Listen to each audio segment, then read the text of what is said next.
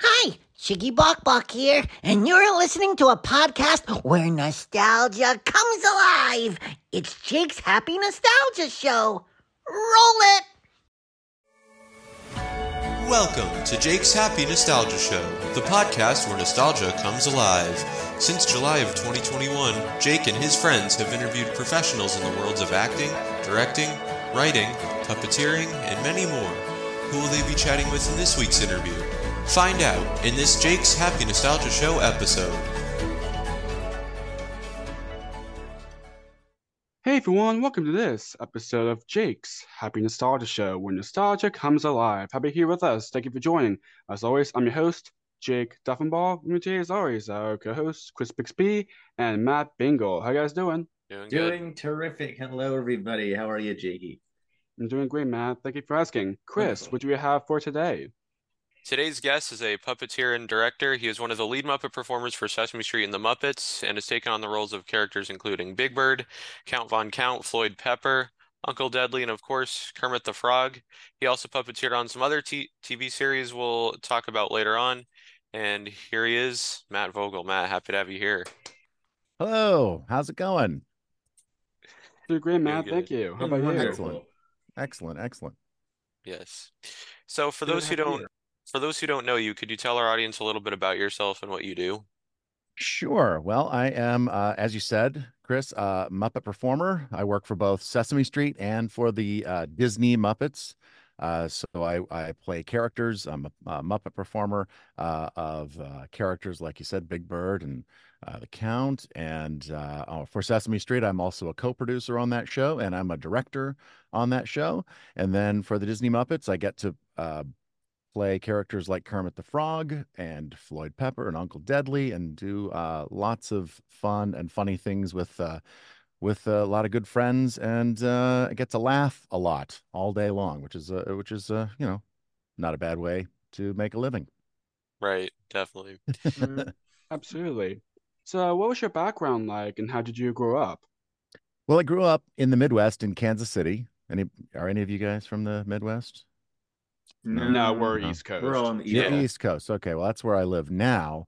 But before then, I lived in Kansas City, which is kind of smack dab in the middle of uh, the country. I uh, grew up a huge fan of Jim Henson and of the Muppets. And uh, I loved Sesame Street. I loved all the characters. I loved, uh, uh, I just loved trying to figure out how they were doing what they were doing. I, I, uh, when I watched the Muppet Show, every once in a while I would see like uh, a, a a head or something pop up in the bottom of frame or something, and I and I didn't quite. I I, I knew what it was, but I just wanted to know more, and uh, that kind of led me. That inspired me and led me to build my own puppets, which I did at like I was maybe third or fourth grade. I built my own puppets. They were not very good puppets, but I built them anyway. They were made out of t-shirts and masking tape and cardboard. I, didn't I had no idea how to do it. I just kind of looked at what I saw on TV and just tried to replicate as best um, this little 9 or 10 year old uh, boy could.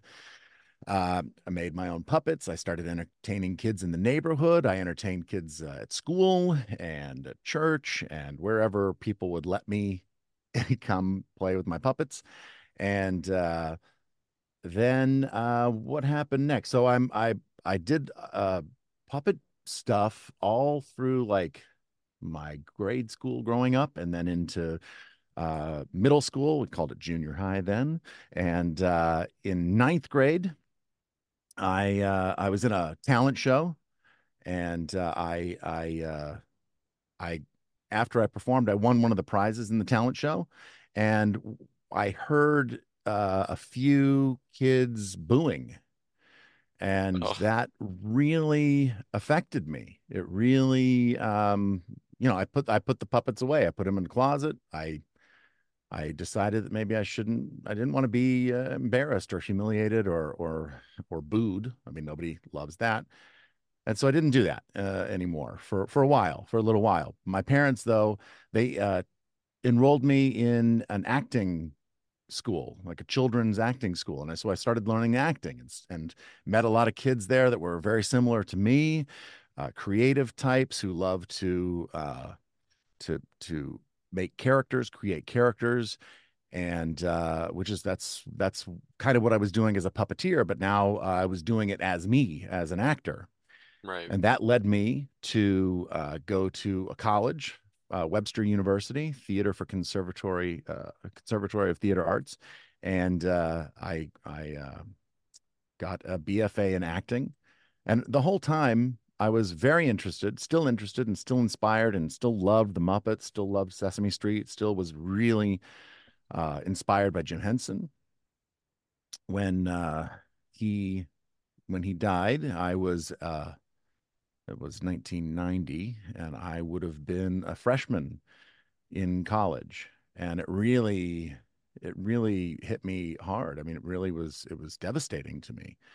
And then later that year to see that the uh, Muppets celebrate Jim Henson, that was, I mean, first of all, it just was it was beautiful, but it also was just uh, it was another, you know, it was just it was just, just more like sadness because of the of his loss, and um, but that didn't really make me think in that moment. You know what I'm gonna do? I'm gonna become a Muppet performer. I I, I didn't know that you could be a Muppet performer. I didn't know that was like a like a job or a job that I could have anyway. But what I did do when I was a senior uh, in college is I made a puppet video and I sent it off to the Jim Henson Company in New York. And uh, uh, I it was a couple of months maybe, but then I got a response back. It was a really nice rejection letter. Uh, it was very, very kind. It was very nice, and uh, they gave some tips on you know what they thought they saw in the in the video, which was also very nice. And you know what? That um, should have stopped me right there. You know, I mean, it could have stopped me again. You know, at first the talent show kind of making me feel like maybe this is what I shouldn't do. Now a letter from the the uh, the company of the person that I was so inspiring to me, um, telling me, you know, maybe maybe this isn't for you. But it, it didn't stop me because uh, even though I was going to move to New York to become an actor, I uh, my my wife saw an ad in a newspaper, and that ad was a picture of Kermit the Frog, and it said, "Do you measure up to be a Muppet?" And they were looking for somebody that was my height, my size, left-handed, which I am. Um, although I'm a right-handed uh, puppeteer. And so I answered the ad, and and uh, they got in touch with me and said, "Yeah, come on in. We'd, love to to meet you." So I go in to meet who I, you know, wasn't exactly sure who it was, but it turned out to be John Henson, Jim's youngest son. He was looking for a uh, a double, uh, somebody that could do what he was doing when he was unavailable. He was very busy and it ended up being this Coca-Cola polar bear. And so uh, I don't know if you've seen that. There's like a puppet version of the Coca-Cola polar bear. Okay, yeah, I So think that I might was- have Yeah, I've seen seen it it. somewhere. Yeah. I've seen it. Yeah. Uh, so John used to go around, and I mean, he was this. He would go around to wherever the Coca-Cola polar bear was needed. It was like the Olympics and and like really cool places.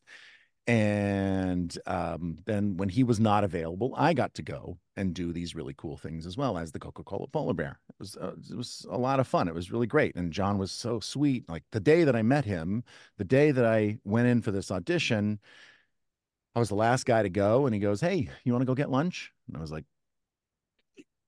"Yeah, yeah, absolutely. I definitely want to go get lunch." I mean, if, I did. So I, you know, went to lunch with John Henson that day, and he probably asked me, you know, to tell my story, and I probably said everything that I've said up to this point um, to you. And um, John was so sweet. He was such a nice guy, and I ended up doing that for a little while, and then, um, and then I made another puppet video that I I made, and once I moved to New York, I made another puppet video, and this puppet video, I got a letter back from the person that had sent that rejection letter earlier. Only this time she was inviting me to a workshop, a Muppet workshop. And so I uh, I was um, able to go to this Muppet workshop, and there were people there like Kevin Clash was there, of course, and Jim Martin and Stephanie D'Abruzzo, and um, uh, there were a lot of other Muppet performers that were there. Uh, um, you know, that were kind of in my my class, I guess you would say. You know, Stephanie and I are, are the same age, and we were kind of coming into the to the world of Muppets at around the same time. Uh, after that, I think the next thing that I did was I I um, did the Macy's Thanksgiving Day Parade. Oh, and nice. I got to yeah, it was awesome, and I got to it was it was so cool. You know, it's this big float of the Sesame Street of the the uh, one two three building, and I I don't even remember if I had met a lot of the performers yet, um, but I was you know kind of I was I was doing that, and I did um, I played Bert on the float. which was fun. Uh, Martin P. Robinson R- Robinson was right next to me playing Telly, and the Ah, whole yes. way I love I love Marty. And I love Telly actually too.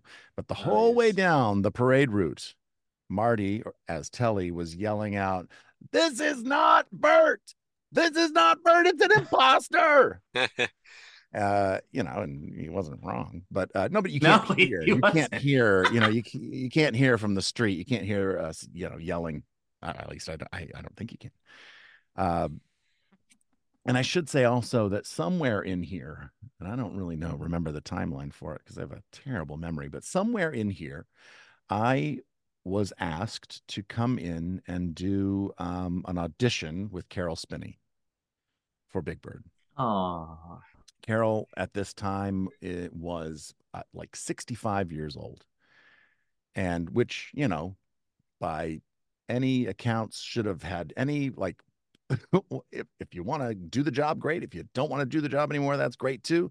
It's, you know, your choice. This is Caroll Spinney, you know, this is Big Bird and Oscar uh, from day one on Sesame Street. And um, for whatever reason, he was looking for somebody uh, to maybe kind of in the same way that John had somebody there to kind of be there for him when they he was not available.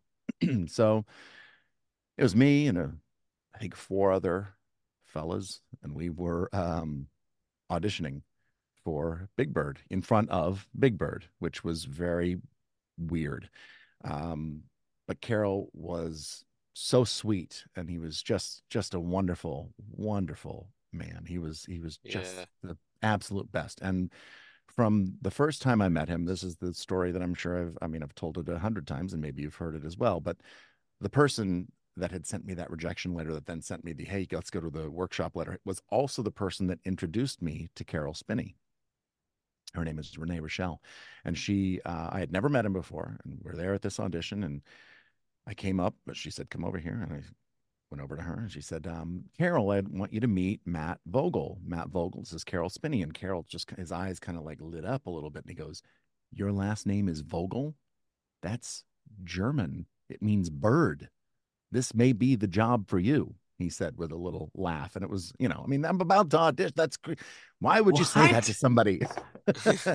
I, but I think it was kind of lucky for me that he uh, did know German and did know that my name meant bird in German. But I, I auditioned, and after that, um, there was another, there's several sessions with Caroll. He had picked me to kind of be his, um, uh, you know, apprentice, I guess you would say in a way.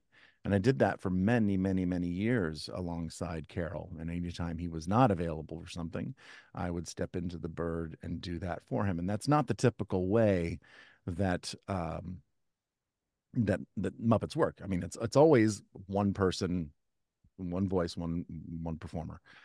And um, so this was kind of a little bit unusual and really hasn't doesn't really work that way. It's um but I, I was truly honored to get to spend time with Caroll. He was definitely one of my mentors, uh, along with Kevin Clash, who kind of taught me uh, everything I know about how to manipulate puppets and and uh, work uh, puppets on uh, camera. And another mentor I had um, was Jerry Nelson.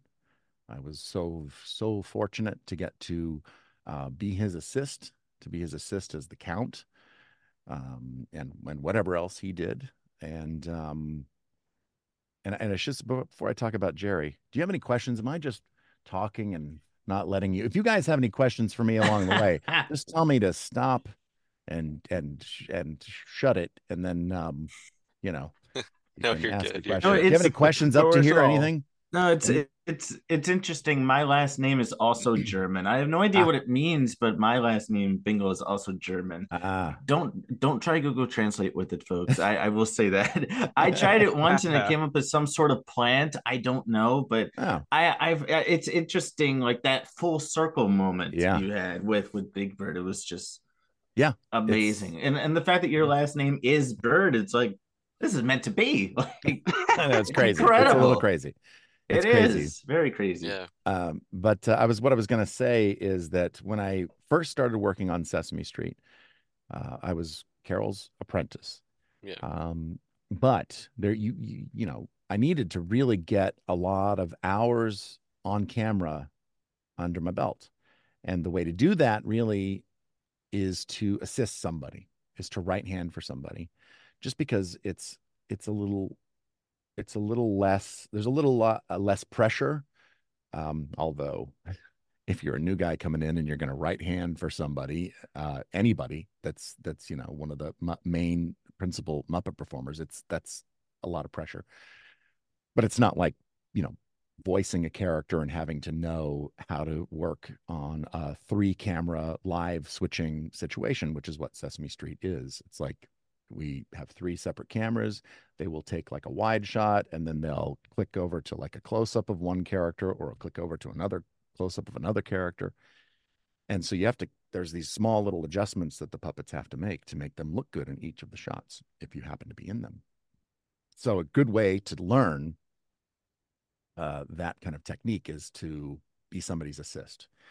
So i was david rudman's assistant uh, his right hand for for many years um, as with Baby Bear and with uh, later Cookie Monster, whatever he was doing, because Peter Peter Linz was his right hand before me, and Peter Linz went off to do Bear in the Big Blue House, and when he went Right. off to do Bear in the Big Blue House, I stepped into that role to assist David Rudman, and um, David is a, a remarkable performer. I I love uh, not Oh, only I love David, but I love his performances. He's just so I just I I love um, watching his work. And outside of that too, he's created a lot of wonderful shows. Oh my gosh, yes. And I've been very fortunate to get to work on some of those shows, which I just think are they're so unique and they are so uh, funny and creative, and the puppets are beautiful. And so, Oh yeah. yeah, David's amazing. Um, but I was talking about another mentor, Jerry. I was talking about Jerry. So Jerry Nelson, um, when I met him, he was he was doing pretty well. But as we started to know each other, um, and I started to work with him, you know, he was getting older and uh, his health was failing him a little bit. Um, actually, my wife and I got to go up. I think this was in two, mm, like the year two thousand. Mm, Yeah, like the summer of two thousand, I think it was. We got to go up to he had, he had a place up uh, on Cape Cod, and he asked my wife Kelly and I, he said, "Do you guys want to come up and do a show with me?" He's going to do a show at this uh, place near his his house in in Cape Cod, on Cape Cod, and he wanted to know if Kelly and I wanted to come up and you know he was going to play music with his band, and he also wanted to have a show to help round it out. So he asked me if I would come up there, and my wife Kelly if we'd come up and help him do this show, write the show with him, perform in the show with him. And I was. He also asked me if I had any puppets. And I just so happened that I had kind of on the side, kind of kept making a few puppets here and there just to kind of keep, um, you know, just to try to keep creative. So we did this show with Jerry up in the Cape, and it was so much fun. We spent, I think, a week up at his place, just hanging out, and and um, I remember one night, you know, it was we worked on the show that day all day, and we're building props or something that night and maybe we were having maybe a drink or something and and uh and Jerry said, "Look, you know, all this stuff with the Muppets and Sesame Street, all of that is fantastic. It's great. But always have something that is your own, something that you create that comes from you that is yours." And that's something that has stuck with me my whole career or since that moment and i've tried to you know honor that and be true to that and do things that are my own and things that i do create um and you know I, i've been so fortunate my whole career to have these great mentors. Um, uh, you know, many of them, some of them are gone now, um, but I still have many others. I mean, I would consider uh, Dave Goelz, who I know uh, quite well. He, I would consider him, him a mentor, although he Oh, would yeah. probably scoff at that. and, and uh, but Yeah, um, right. but that's kind of our dynamic. Yeah. Uh, uh, but you know, I've been very, very fortunate to have uh, great mentors along the way who've given me great uh, feedback, great notes, great, um, just great examples of performers to watch. Absolutely. And uh, going back to uh, Kevin Clash, I know you also got Yeah. to work uh, closely with him for a number of years on uh, Elmo's World. What was that Yes. like? Well, that was kind of like a new, um, like an experimental piece of uh, uh, of television. I feel like at the time we had these. There were a couple of different things that I got to do with him, uh, with with uh, that on that show. One, it was John Tartaglia and me, and we were like John was he he was uh, like if there was a full body Elmo shot, which there were, were quite often on Elmo's World at this time. Um, John would be the hands and I would be the feet. So again, it's like it's assisting, um, and it's assisting in a really, uh, it's a you know, it's a lot of concentration. It's Elmo. You have to really pay attention to the lead performance, Yeah. where the head is and where the hips are, so that the feet are kind of always under the puppet. And so we would do that. That was one of the things that we would do. And then there was this other uh, element in Elmo's world that was like there was a drawer uh, and a TV and the door I think even did something and a window that would do something. They were all CG, like very early CG elements, and uh, they weren't. They were uh, puppeteered, but they were puppeteered via we called them sliders, and they were just like these little sliders that were that you would like move to make them do whatever you needed them to do. So uh, I played a slider. Uh, Jim Martin, I think, was one of the sliders. I think maybe maybe John did some slider stuff, but that was kind of the the beginning in that in uh, on Elmo's World. That was what we did in the first couple seasons or so. Um, I was the feet of Elmo, and then was doing these little sliders, and that was a lot of fun. It was, you know, it was just like new. It was brand new technology that we were learning how to do, and um, you know, it was it was pretty fun. I don't remember how many. I feel like there were like sixty five Elmo's Worlds or something like Oh that. It was yeah, like a huge amount a of lot. them. Yeah, Oh, yes. But that was fun. Yeah. So aside from your regular characters, do you have any favorite and one-off characters you performed? Um, yeah, I do. Uh, let's see. So on Sesame Street, there's a couple I can think. Well, he's not really a one-off character, but because I've done him a few times now. But there's a guy named Herb the dinosaur, which is this uh, kind of a uh, like a long-necked dinosaur. It kind of talks like this, and he's just, you know, he's uh, just a just a real bold kind of dinosaur. Uh, maybe doesn't know that he's extinct, uh, but uh, so he's fun. Uh, there was a there was a character. Uh, what was his name? Hubert the Human Cannonball was a lot of fun.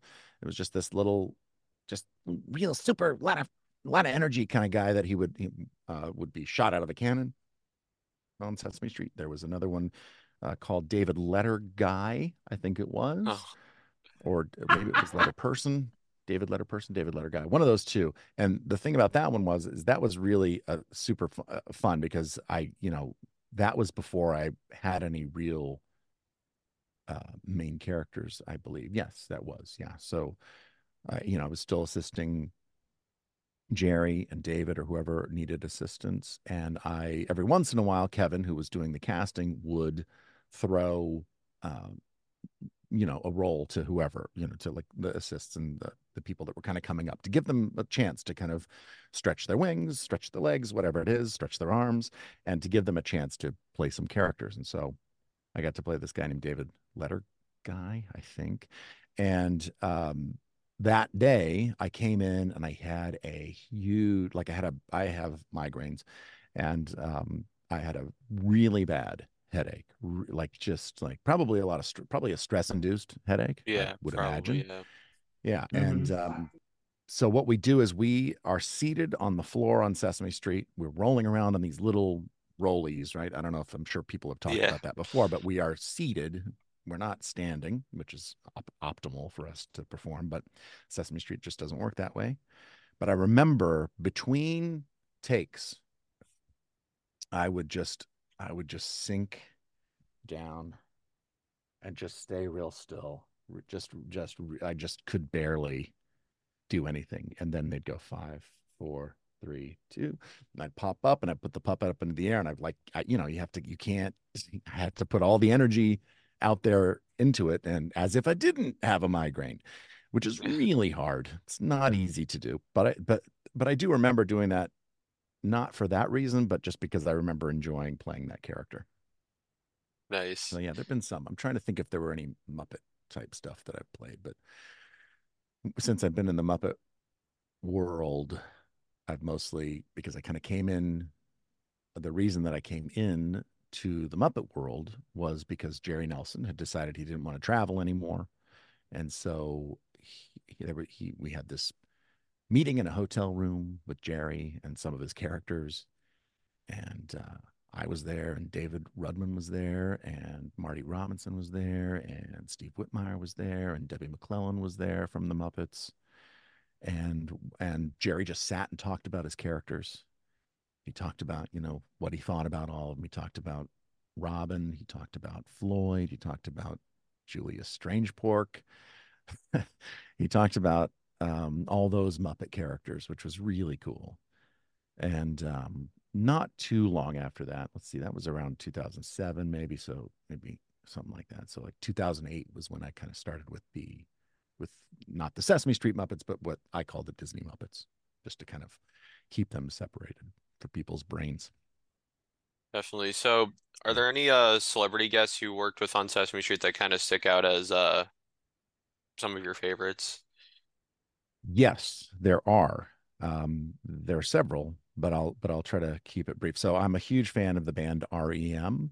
Oh And yes. so Yeah, when they were on. I just I was like I yeah, it was uh, a little bit I was like it was an awesome awesome day because i have always been a fan of REM and uh, then that day they were on Sesame Street doing this doing a song and I got to be um the Kate Pierson puppets uh, Muppets hands. I was her hands, and I think it was Oh, nice. Stephanie's voice, and Kevin was playing the puppet, the head, Yep. and I was I was the hands. And Yep. so that was really fun meeting REM. Uh, I uh, Garth Brooks was a, a, such such a gentleman. Back at that time, you could bring visitors to the set, which we're not as.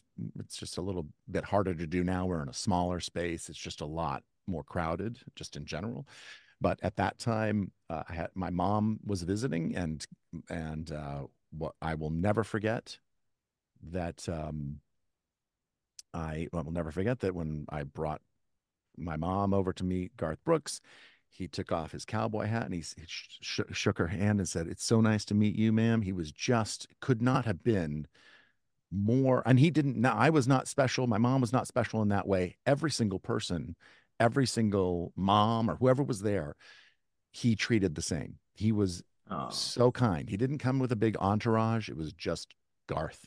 And, you know, he had, I think he, I think he had his mom with him. I'm pretty sure he did.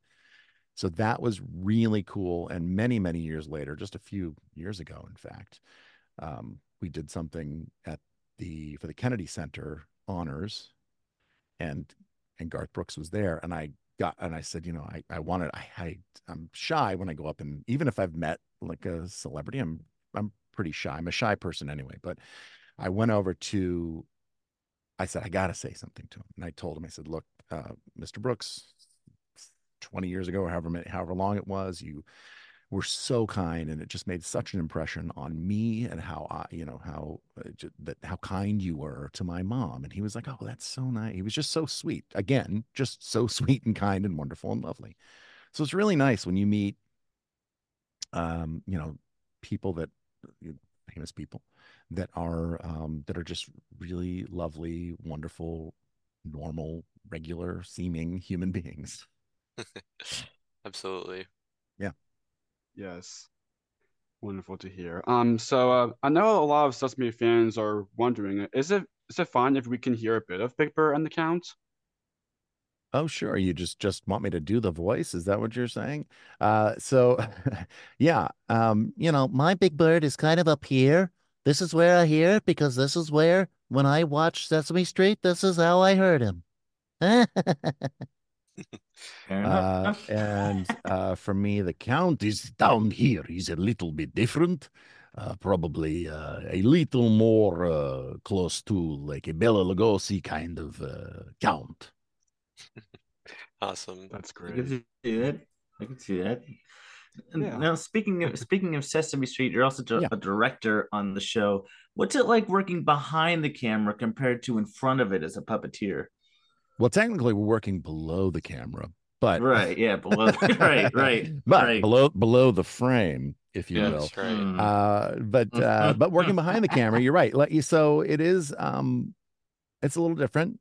Uh, but I feel like being a Muppet performer has given me kind of an advantage because I have had, I don't know, like, de- uh, like a de- I had a decade of just kind of not only learning the puppet craft and learning how to do puppetry for television, but I also had the privilege of working with some really great directors, really great three camera storytelling directors on Sesame Street. Um, Lisa Simon and Ted Mays and uh, Emily Squires and uh, Kevin Clash and Joey Mazzarino and a lot of these directors well a couple of them there are are muppet performers but a lot of these directors they just knew how ken diego oh my gosh ken diego is great he's still working at sesame street. Um they just know how to tell a story in a really efficient logical way um with three cameras and in a mm-hmm. way that you don't you know it's not just it's you're not shooting something just with a single camera and we're going to shoot all the wides and then we're going to shoot all the close-ups and then we're going to shoot all the special shots and then later we'll put it together. That's not how we do it on sesame street. We shoot it all together. So you've got these three cameras like i said earlier and you cut to these different cameras and you have to always be ready but you're telling a story right? You're not just cutting to a close-up because you know looks good. You're cutting to the close-up because it's the character's delivering important information right? Or some other there might be some other reason you know there's an emotion that we're seeing from that character whatever it might be. And so i got to learn that just by watching. Before i was even thinking uh, of being a director i got to watch these other directors and how they worked. And that helped influence then my uh, my work as a director on sesame street and um, I, I love it. I love being able to put together a story. Uh, Sesame Street's great because usually there's in the storytelling there's some sort of pattern. So I like to Mhm. use um, a visual pattern to it as well. So if they're going to do something and try something, try something, try something, fail, and then try something, try something, try something, fail, and try something, try something, try something, and then succeed. I like to make it almost look the same each time, except maybe on the fail or maybe on the succeed. You know what I mean? I, I try to make the visual story that I'm telling reflect the the word on the paper. But it's fun. I love doing it. Absolutely. That's great. Yeah. So, uh, some of the other series you puppeteer on were Bear in the Big Blue House and Between the Lions. What were those shows like for you to get to work on?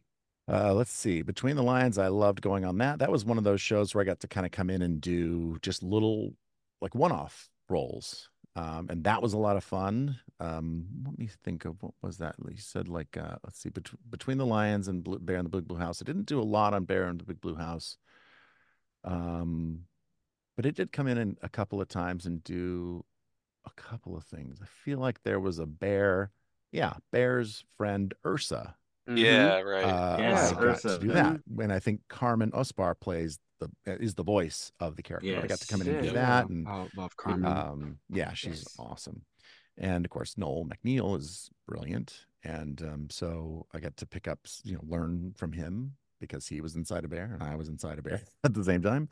And um, on uh, Between the Lions, um, getting to work with really good friends, uh, Peter Linz uh, is uh, super fun. Uh, but I got to do like one-off characters on those shows, and those are really fun too. I mean, the great thing about them is that they kind of are a lot of the people that worked on those shows and helped create those shows are from the same universe, you know, the same Sesame Muppet universe. So the there's like a similar definitely like a shorthand in, in terms of with the Muppet performers or with the performers of the characters.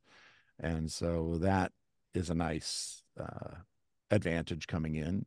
Uh, a lot of times the directors, you've worked with the directors before. Um, and um, so that makes it a nice advantage as well. Or, the, or they have just been in that Muppet uh, universe for many, many years. As for example, on uh, uh, Between the Lions, Chris Cerf and Michael Frith, uh, you know, um, they kind of came from from that world, from Sesame Street and the Muppets. So that that made it uh, for me uh, easier and a joy. Right. Mm-hmm. So you also got to puppeteer on the Noggin series, Oobi as the character Angus. Right. Now this this puppetry show was very unique because Yeah. Yeah. it featured just just glass eyeballs. What what was that show kind of like for you? It's another one where I just kind of came in and was a guest. Did did a couple of episodes, I think, as Angus, which is a, the weirdest looking of the Oobi type characters because his eyes are underneath. I don't know why that was uh, decided. I don't. I didn't decide that. I don't think they. Somebody said, "Hey, what if?" You know, they were trying different looks out on characters, and so that's how that's what happened with him. But you know, again, the same kind of thing, uh, Matt. You know, it, it's it was these uh, people that had worked, uh, you know, on Sesame Street, written for Sesame Street, and of course you had, you know, uh, Tim Lagasse and Stephanie D'Abruzzo and Tyler Bunch and Noel again, and all these people that I just love working with. So it was, um, it was so much fun. I was really uh, happy to come in and play. It was Definitely. a lot of fun. Mhm, Absolutely. Yeah. I'm kind of curious. What's it like getting to work on Blues Room? Blues Room was uh Blues Room. Let me think about Blues Room. I remember I like have little flashes of memories of Blues Room. I remember that sometimes the puppets might have been a little like cumbersome. Um, I don't remember exactly what I did on Blues Room. I was uh I know I was there, but I don't remember exactly what I did. I, I if you do you know what I did? What did I do on Blues Room? I don't know. Um, because I feel like there may have been like somebody was playing one character and then they didn't they weren't back for a season, so then I might have filled in for somebody on a character for something. Um, and you know what can I say? Again, it was like working with people that I love working with. The the the puppeteers on that uh, were all puppeteers that I'd worked with before, uh, like Joey and Leslie Carrara and Tim That's Lagasse, and you know, really Yeah. just really awesome And I'm look, looking here, it says you performed a character uh, ABC puppy on the show. Sure, sure. I yeah, I- maybe. I was a long time. I haven't seen that show in Uh, gosh. oh it's yes, how long. ABC puppy. I don't remember. Right. I wish I did. I don't, yeah, I don't. There are pe- there are people that have really great memories. Um, Stephanie D'Abruzzo is one of them. She's got an Oh, yeah. amazing memory. oh yeah. Uh, and but me, not so much. I just I I, I try. Uh, little flashes come to me every once in a while. Like I, I just had a flash of like when you said blues room, like where we shot, um, and we shot it in two different locations um, over the over the span of the show, and um, and I remember um, working with uh, Joe that was on the show at the time, the guy Jonathan that Penn, plays. yeah. Yes, Yeah. yeah. yeah. Yeah, he was awesome. That's wonderful. Uh, so it was great, great experience. I do remember. Here's one time I do remember. Uh, this is what I remember about Blues Room. I ate a carrot once and maybe uh, was allergic to it for some reason, and I like I felt like my throat was swelling, swelling up. Oh up. boy. Oh, Uh, that was not great. That's what I remember about Blues Room. There you go. I don't know what. I don't know. Whatever I ate, I was allergic to. Which uh, what can you do? Yeah. So, kind of uh moving on to the Muppets, do you kind of uh, Sure. remember your first uh, major project with them? Yes, I do. It was uh, called um, Studio DC. Is that what it's Oh, called? yeah, Studio yeah. DC. Live. yes, yes. It wasn't live. but uh and what they had was they had some uh videos they and I don't remember ex- I think they had like uh this would have been the first time that I was going to play Floyd. And I think they had already shot some pieces that were going to go in it, like some music videos. And they were going to, like, I think there was a music video with the Electric Mayhem and Miley Cyrus. And that was going to go in, but I didn't play Floyd in that particular piece. But then they had all this kind of linking material and other sketches that they were going to put into the show. And Floyd was in there. And then I think, in fact, I'm pretty sure that Dave Goelz was out at that time. He was having surgery or something. And so I had to play Gonzo, um, which, you know, it's tough to play somebody else's character, uh, especially when they're still playing that character. it's tough when you're playing their character and they're no longer around. That's one thing. But when you're playing that character for them and stepping in for them for the for a minute, you know, while they're having surgery or whatever, that's a whole other difficult ball of wax. Yeah. Yeah, but that's what I remember from that show, and that was uh I think we had Kelly and I had had uh, like a brand new baby with us, and um Oh, uh and it was fun and the the the kids that were in it uh, some of them like selena gomez i believe she was in that and uh demi lovato they were in it and um uh everybody was really really sweet and everybody was really nice we had a good time Definitely. Yeah. wonderful. So moving a little ahead in time, uh, what Yep. was it like working on the uh, the 2011 Muppets movie with Jason Segel and Amy Adams? they were lovely they were it was wonderful to work with jason segel uh, i was um really excited to work with amy most of the time i got to work with chris cooper uh, with uh, uncle deadly and it was kind of Yes, the first time i had done, done uncle deadly um, and at that time you know there wasn't a ton of stuff that jerry had really done with uncle deadly and and they were kind of like although not as much as they did with the 2015 series where they really tried to kind of like define who this character was you know he was still this um flamboyant or or verbose o- overly uh dramatic uh, henchman right hand man to the to the bad guy and the the most fun that i had on that shoot was getting to work with bill barretta as bobo Love because Bill. we would just uh make stuff up you know while the camera was pointed at th- these two uh you know fools. And um usually bobo would do something that would irritate uncle deadly. And i remember that being a really um it wasn't my first film but it was uh, the first film where i had anything to say i think really because i had done uh, the adventures of elmo and grouchland but that was all i i was kind of um when caroll wasn't down there he was down there some of the time but when i wasn't when he wasn't down in north carolina where we shot it i was big bird um and um so i didn't really And because he everything was was- Oscar everything for was most of looped. it too. yeah. Yeah. And uh but everything was looped. So Right. um but for this I got to say things as uh not only as Uncle Deadly but for um Sweetums uh, had some stuff and um then there was that 80s robot had stuff to Oh, say yeah. and so it was Oh, kind of fun to create a character that was that was not something before or that was not pre uh, you know was not uh, there was not a stamp on it from some other performer. That was kind of fun to do that for um 80s robot. Uh, but it was great. It was a it was a really fun experience. I enjoyed working with uh, the whole uh, muppet crew. Definitely. Yeah Yeah. So you also worked on the 2014 movie Muppets Most Wanted, performing the main villain Constantine. What's it like getting to perform him? I loved that. I loved that uh, experience. We shot that in uh, the UK. We shot it in London mostly. Uh, and what was fun about that was, again, it was getting to create this character out of nothing. And I really enjoy playing. How should I put this? Idiots. I guess.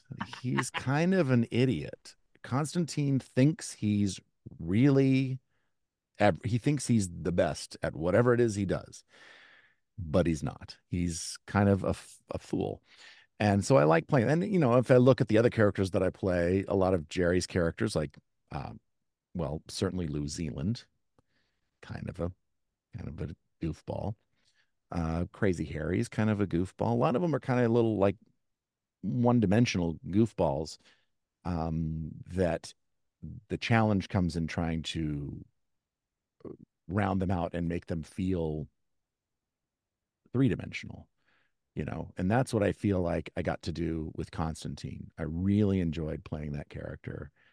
It was um, a lot of fun working with Ricky Gervais. We got along very well.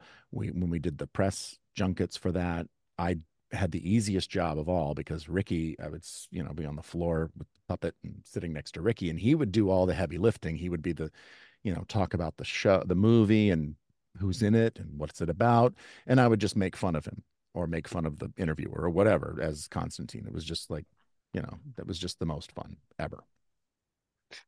Definitely. So, absolutely. And and um in 2017 you uh took on the role of Kermit the Frog. Uh, mm-hmm. what what kind of went into the process of uh getting that character? Like what was the audition process like?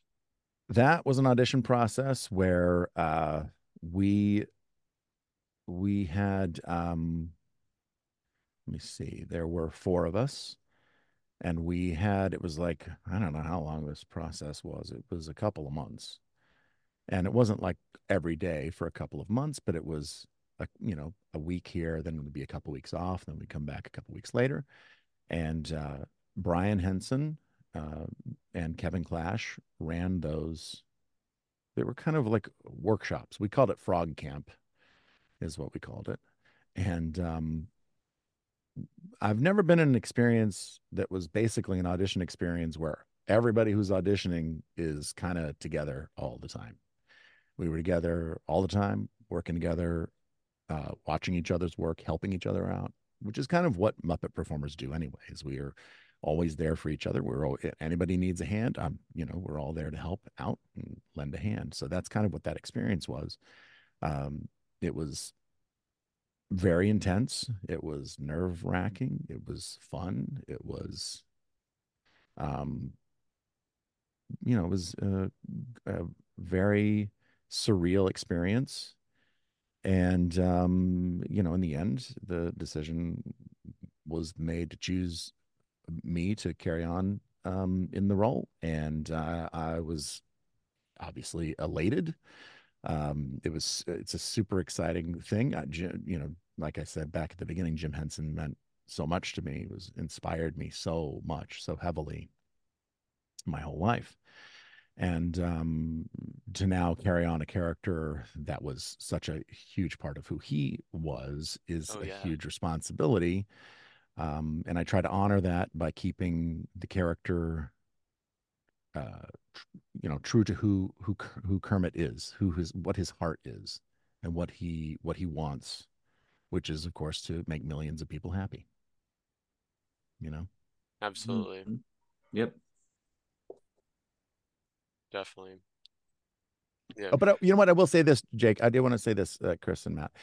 You know, any of these characters that that I play, you know, whether it's Big Bird or whether it's Kermit the Frog or whether it's any any in between, like if, even if it's like uh, Sherlock Hemlock that I've played like once, hmm. like they're all like they are um always evolving. They are always growing. They are always they they have to.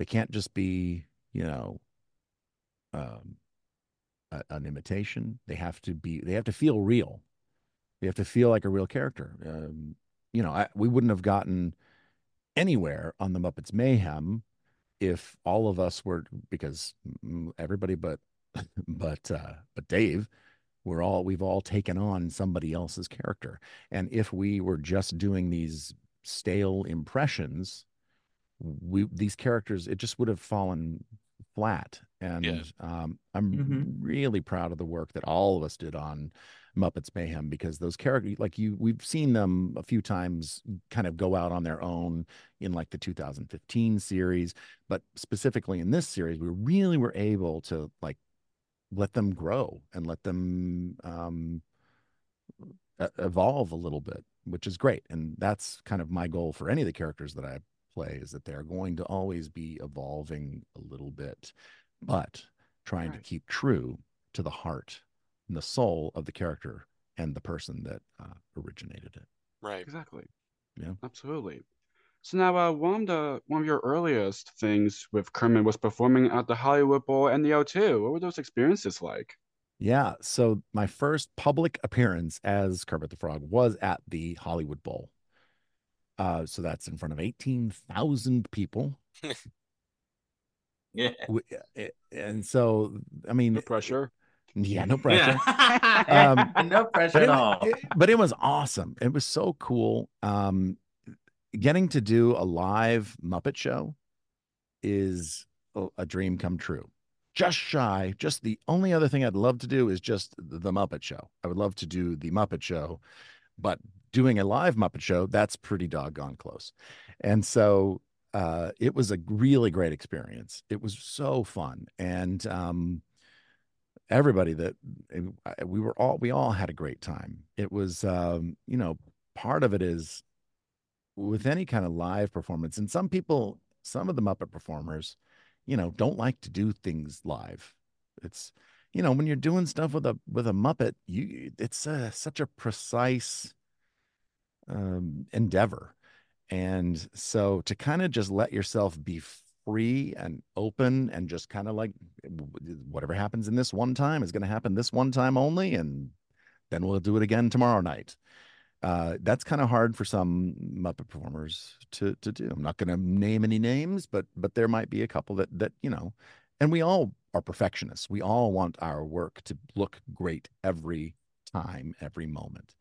Um, but in a live show you just kind of have to go like it's gonna it's gonna be first of all it's gonna be alive it's gonna be it's gonna be amazing it's to be so much fun and, there, and if we can make this connection with the audience it'll it'll just we'll all come out of it like feeling great.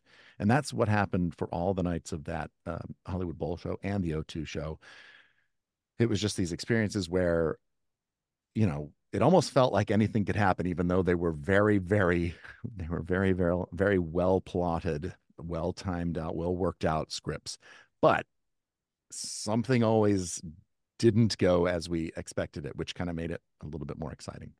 They were they were great. I would do it again in a heartbeat. It was so much fun. Oh yes. Absolutely. Um, I really love the um the Rainbow Connection Uh, performances. oh yeah. Yeah, Like all of them coming Yeah. together. Like yeah, it's so fun, and that's part It's just so special. Just beautiful. yeah, Yeah. it's what the Muppets are all about. Exactly. Exactly. Exactly. Absolutely. Yep. Exactly. So, is it fine at all if we can hear a little bit of uh, Kermit? Ah, sure. What's uh, what what do you want to hear? You know, Uh, I could just say, uh, you know, uh, it's great to be here with you. What- all. What, Aw, what's thank it, you, what's it, what's it like being around Miss Piggy? Uh, I, I, I'd rather not say it when I know I'm being recorded. Fair enough. Right. Yeah. yeah. Yeah, he know Kermit knows that you know at any minute there could be uh, a pig Yeah. Listening. Yeah. Just listening. Right. Yeah. He's learned. Yes. He's he's learned. Definitely. Yeah. Uh, you were just uh, bringing up Muppets Mayhem earlier, um, Yeah. which is a phenomenal show, by the way. Uh, con- uh, congrats to you and everybody on the Emmy nominations. Uh, Thank you. Thanks. we don't we don't know if they won uh, by the time this goes up, but at Right. the time of recording, they haven't happened yet. So uh, the and the album they haven't- they have- yeah. too. Oh, thank you so much. The Thanks. That album's was so much fun. amazing. Yes. A number one number one album Love that it. is. Love That's it right. So much. It's so yes, great. ama- amazing. Yeah. Uh, could you briefly share any stories from uh, working on Muppets Mayhem? Oh, well, I mean, like I said before, it was just so fun to get to, you know, work with my my pals, some of my best pals on some characters that we all love to work on. Uh, we had a great time. Bill did a fantastic job kind of leading the charge for this and helping uh, um, exec executive produce and and write and uh, you know, be Dr. Teeth. And so he was working so hard on this show and he did such a fantastic job. Um, some things I'll remember about it is um, is that we had such we just had such a great time. I mean, it was it was. I wish I could think of uh, a, like a specific example. I'm sorry that I can't. I'll, No, I'll okay. Here's all one. right. I do have one right now. This is kind of a fun thing. So we're outside shooting a shot. We're in. I wish I could tell you where we were, but I don't remember. If Peter Linz were here, he'd be able to tell you exactly where we were. But we were out in California in the hills somewhere, um, in the deserty kind of hills, shooting a shooting. Um, it's uh it's the it's like in I think it's in the last uh in the last episode where the gang uh is outside the bus and they're kind of uh talking to Nora and telling her, you know, uh we're going to go do the Hollywood Bowl. So we're shooting, I think it was that um I think it was that shot or that in somewhere in there. And we're getting ready to go and we're seated again on the ground. We're seated on the ground because you know we can't raise up the bus. We can't stand up and shoot. We are seated on the ground. And somebody goes okay cut stop everybody stop everybody careful stand up be careful. There was a rattlesnake that was winding its way. Oh, now yeah it was a good distance away. It was not That's gonna good. it wasn't no danger but you know it was and it was a small rattlesnake not that that should make any difference but it was a like a juvenile uh a juvenile um rattlesnake. And up to this point we have had a snake wrangler anytime we are out in the world. I've never i'd never seen them uh called to action but the snake wrangler came over picked up the little snake the little rattlesnake and put it in a, a, a bucket and took it off and rehomed it somewhere far away from the set. And uh, so that was kind of a fun day for everybody. Um, we shot it in the summer, in the spring and summer, and it was super hot in LA some days. You know, to have uh, be Yeah. inside the the Electric Mayhem bus, and it, uh, you know, there's no air conditioning in there, not when you're shooting anyway, because you'll hear this big sound from the from the air conditioners. So uh, it would be so hot inside that metal bus. We were just and with puppets on, you know, you got puppets on, and you sometimes you just say like I I can't even take the puppet off because I'll never be able to get it back on because it'll just be soaked in sweat. But it was so much fun. We had such a great time. yes. Oh yeah, it's a great series. Oh yeah. Yeah, Yeah. so since we're about to wrap up, uh, the last question that Matt's about to ask is a question we ask all of our guests at the end. Go ahead. Thank you, Chris. Of course, this podcast is called Jake's Happy Nostalgia Show. When you think of nostalgia, what do you think of? Or, in your own words, how do you define the word nostalgia? nostalgia for me is a thing that that it can be it, it's it's uh that's a really good question and i had it right here on the tip of my tongue but but it's hard for me to put to words it's a really difficult thing to describe because it is kind of like to me it's almost like an emotion it's like a feeling of something the muppets have always been uh nostalgic I have always had nostalgia for the Muppets, but at the same time, for me, they feel like it's very, it's a very active and present and now thing, probably because I work for them. Yeah. Um, but there are a lot of things that that um, that I feel nostalgic about. It could be feeling nostalgic um, about my um, about my kids. You know, I've got five kids. They range in age from 22 down to 11. And I've seen them all now pretty much all go through the same process as they grow up. And Mm. comparing their childhood to my childhood is kind of nostalgic. Um, nostalgic is like a just a it kind of brings me back i feel like to a time where um, everything's right with the world. Everything's happy. Everything's good. Everything's warm. Um, and that's what i think maybe my rambling answer really is. It has to do with that a time in your life my life who's ever's life that that brings you back to a time of of happiness and peace and warmth. Absolutely agree with Absolutely Chen on. worse than all. All right. Well, Matt, thank you so much for taking time to do this interview. This was a blast. Yeah. oh, my Yes, pleasure. Thank you. I hope I didn't talk too yes, much and- and Nah, No, no worries at all. And um, for what you're doing, you know, with Bi- and for what you're doing, you know, for Big Bird account and- and everything else, and what you're doing, you know, what you're doing these characters, you're doing such an incredible job for what Yeah, you're thank you doing so the legacy, Thank you so much. future Thank you. generations. Yes, yes, of course. You know, That means a lot. Thank you. yes, and can I wait was you know like sort for you. I'm glad to know what you've done, be a part of our, our lives. Your legacy is part of our legacy for what you're doing, and um, and can Yeah, and can I wait you. what, and keep up your great work, and can I wait what's what's like in store for you. So thank you very much for chatting Thank with you us. so It much. means a lot. Thank, thank you, Jake. I appreciate that. Yeah, so Thank keep in so touch, much. Matt. I'll let you know when this Yes. goes up and uh have a happy Okay, holiday. Yes. Thank you very Yes, much. You guys too. Yeah. Thank too. you. All right. Have a good Yeah. afternoon. You Thanks. Okay, too. Matt. Bye bye, Matt. Take care. Bye See bye. ya. Yes.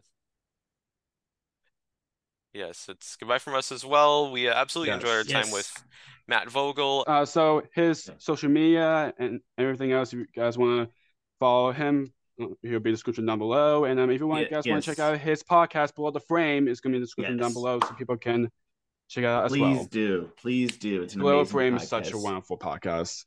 Really Yes, is. Really but is. again, absolutely enjoyed our time with Matt Vogel. Keep on the lookout for more wonderful interviews coming your way. And as always, what do we say, Jake? Keep nostalgia alive. Take care, everyone. See you next time. See ya. Bye. Bye. Bye. Thank you for tuning in to another wonderful Jake's Happy Nostalgia Show interview. Be sure to follow Jake and the crew on social media and stream the show wherever you find your favorite podcasts. And as always, remember to keep nostalgia alive. Bye bye.